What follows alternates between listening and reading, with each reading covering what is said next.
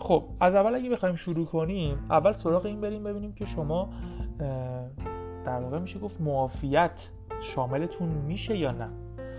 معافیت الان خیلی سخت شد. یعنی هر یک ماهی که بگذره یه قانون می‌ذارن و قانونهای قبلی معافیت رو دستخوش در واقع تغییر می‌کنن یا اینکه اصلا کلان ور میدارن.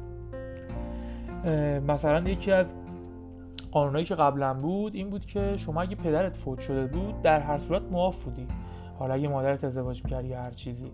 و الان قانون حتی اینطوریه که اگه یه خواهر کوچیکترم داشته باشی پدرت فوت شده باشه و مادرت ازدواج کنه شما در هر صورت کفیل خواهر باید بشید. ولی الان قانونش رو محدود کردن. یعنی کفالت تا موقعی شده که خواهر ازدواج کنه و میگم خیلی خیلی خیلی قانون ها رو برداشتن خیلی قانون ها رو عوض کردن و سختتر کردن. و در واقع میشه گفت از معافیت های پزشکی هم شامل این شده که شما هر چقدر سطح سوادت پایین تر باشه بهتر معاف میشی. یعنی اگه مثلا چه بدونم قلبت یه مشکل خدایی نکرد مشکل خیلی بد داشته باشه در واقع یه لیسانس باشی خیلی سختتر معاف میشی تا اینکه بی سواد باشی یا اینکه دیپلم باشی یا زیر دیپلم باشی.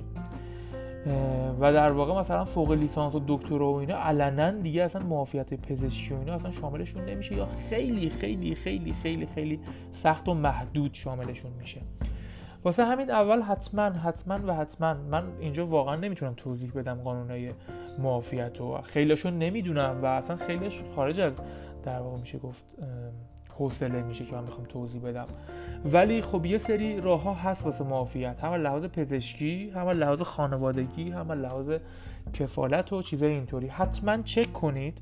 مطمئن شید که صد درصد یعنی مطمئن شید که معافیت بهتون تعلق نمی‌گیره و بعد وارد فاز دوم بشید که تصمیم بگیرید که آیا می‌خواید سرباز بشید یا نه.